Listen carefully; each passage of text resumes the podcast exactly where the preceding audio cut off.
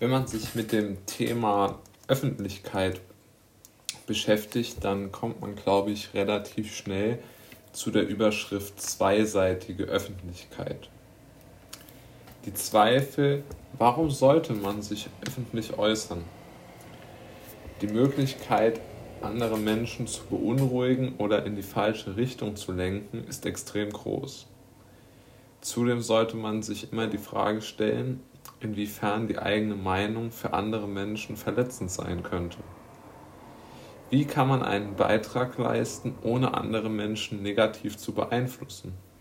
All diese Fragen habe ich mir aufgeschrieben, um mir zu überlegen, welche negativen Folgen hat es, wenn man sich irgendwo öffentlich äußert. Damit meine ich jetzt explizit nicht nur Personen, die in der Öffentlichkeit stehen, Politiker, Sportler etc., Meinungsführer, sondern ich würde sagen, dass diese Fragen sind für alle Menschen ähm, gültig. Zudem ist es sehr schwer, die eigenen Möglichkeiten zu sehen, zu verstehen und einzuschätzen. Auch diese Feststellung habe ich mir überlegt, dass aus meiner Sicht kaum jemand weiß, wie man auf andere Menschen wirkt das ist aus meiner Sicht wirklich kaum zu herzustellen. Wie schwer muss es dann aber sein, wenn man bedenkt, seine Reaktion auf andere Menschen einschätzen zu können? Wir alle glauben, dass wir nicht auf Werbung reagieren zum Beispiel. Aber dies ist wirklich falsch. Die Werbung gibt uns eine Richtung vor, in die wir denken sollen welche Richtung hat eine Äußerung, welche, also welche Wirkung hat zum Beispiel meine Äußerung auf einen anderen Menschen? Die Frage ist doch entscheidend und genauso muss ich mich ja dann fragen, sende ich nicht mit meinen Botschaften, egal wem ich sie sage, wie ich mich positioniere, welches Signal sende ich damit in die Öffentlichkeit? Auch die Frage muss ich mich stellen, auf wen nehme ich Einfluss. Es ist vollkommen sinnvoll, sich zu äußern, aus meiner Sicht. Es ist sehr wichtig, dass sich die Menschen äußern. Vollkommen d'accord. Die Menschen sollen sich zu jedem Thema äußern. Meinungsfreiheit, habe ich ja schon oft gesagt, ist, glaube ich, die wichtigste Freiheit. Vielmehr macht mir aber die Moral in, den, in der Geschichte Sorgen, die jeden Tag auf uns hineinstürzt von Menschen, die nicht wirklich existieren. Das ist, glaube ich, der wichtigere Punkt. Der Punkt ist aus meiner Sicht wie folgt.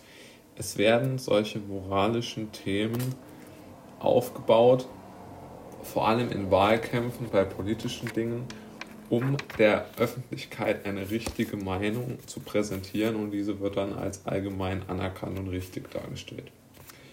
Und das wird aus meiner Sicht ist nicht der hinterfragende Podcast oder der Debütroman eines, äh, eines äh, jungen Autors ein Problem, sondern die vielschichtig und auf allen Kanälen auftretenden Prominenten mit einer zur Monopolstellung herausgestellten Meinung. Eine politische Veränderung wird oftmals damit durchgesetzt, dass man sich in einschlägigen Medien ein Dauerfeuer für eine gewisse politische Schlagseite sichert und diese dann aus meiner Sicht in, politischen, in politisches Kapital ummünzen möchte. Ja? Und als Beispiel dafür dient mir Folgendes. Emmanuel Macron hat Pläne für eine Reform Frankreichs vorgelegt, die vor allen Dingen Rentner belasten. Es soll nämlich ein späteres Renteneintrittsalter geben. In einem Gewerkschaftsland wie Frankreich hielt ich das eigentlich für eine unmögliche Sache, damit eine Wahl zu gewinnen. Aber jetzt besorgte er sich natürlich vor der Wahl Unterstützung. Er ließ die Prominenten und Influencer des Landes an die Moral der Gesellschaft appellieren, die ihn zu unterstützen hätten, um den von vielen befürchteten Rechtsruck zu verhindern. Was man aber bedenken muss, das macht ja seine sozialpolitischen Pläne nicht besser oder nicht sozialer, ähm, egal jetzt gegen wen er antritt.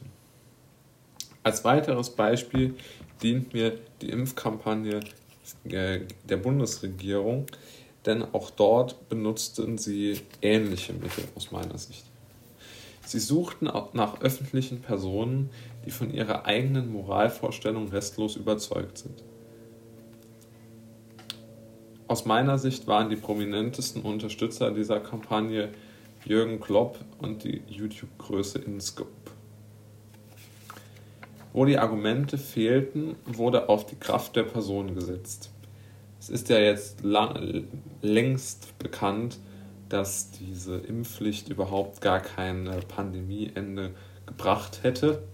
Und trotzdem wurde eine ganz, ganz massive Impfkampagne gefahren, wo man vor allen Dingen versucht hat, die Menschen, die sich bisher gegen eine Impfung entschieden haben, als gefährlich oder sogar als Straftäter darzustellen. Also Jürgen Klopp zum Beispiel hat auf einer Pressekonferenz gesagt, Menschen, die keine Impfung hätten oder wollten, wären wie Menschen, die betrunken Auto fahren.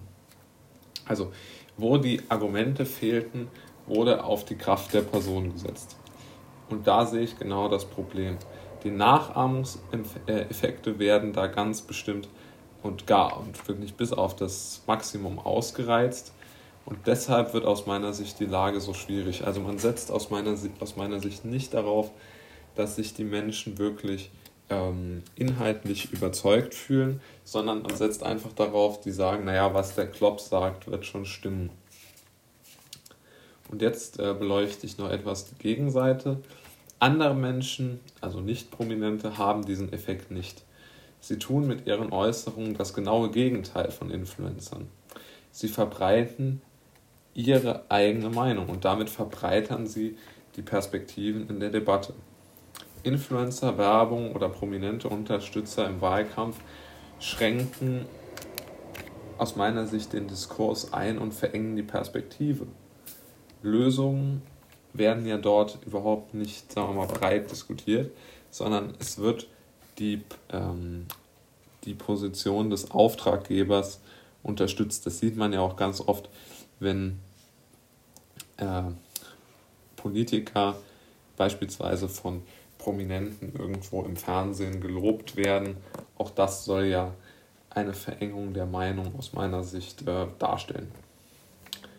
Und, aber man kann ja auch hier jetzt dann ein versöhnliches Fazit aus meiner Sicht ziehen, denn Lösungen werden erarbeitet. Ich denke, dass es immer mehr Menschen geben wird, die ihre Geschichten online festhalten werden. Die Monopolstellung der digitalen Konzerne wird dabei natürlich ein Problem sein, da, da dort natürlich nur die Interpreten mit der größten Reichweite Gehör finden. Aber ich denke, aktuell wird der Boden bereitet für alternative Angebote wie Podcasts oder YouTube-Channels, die Meetups veranstalten.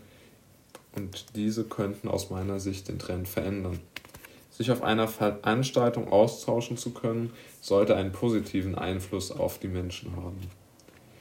Wird die Bildschirmzeit, die auf die Monopolstellungsinfluencer verwendet wird, reduziert und wird sie sich und wird sie in eine neue, ähm, sagen wir mal, Hybridkultur aus virtuellen Individuallösungen und Treffen in der Realität ersetzt, dann glaube ich, kann die Öffentlichkeit extrem an Profil gewinnen, weil man dann wieder eine ganz andere Debattenkultur haben könnte.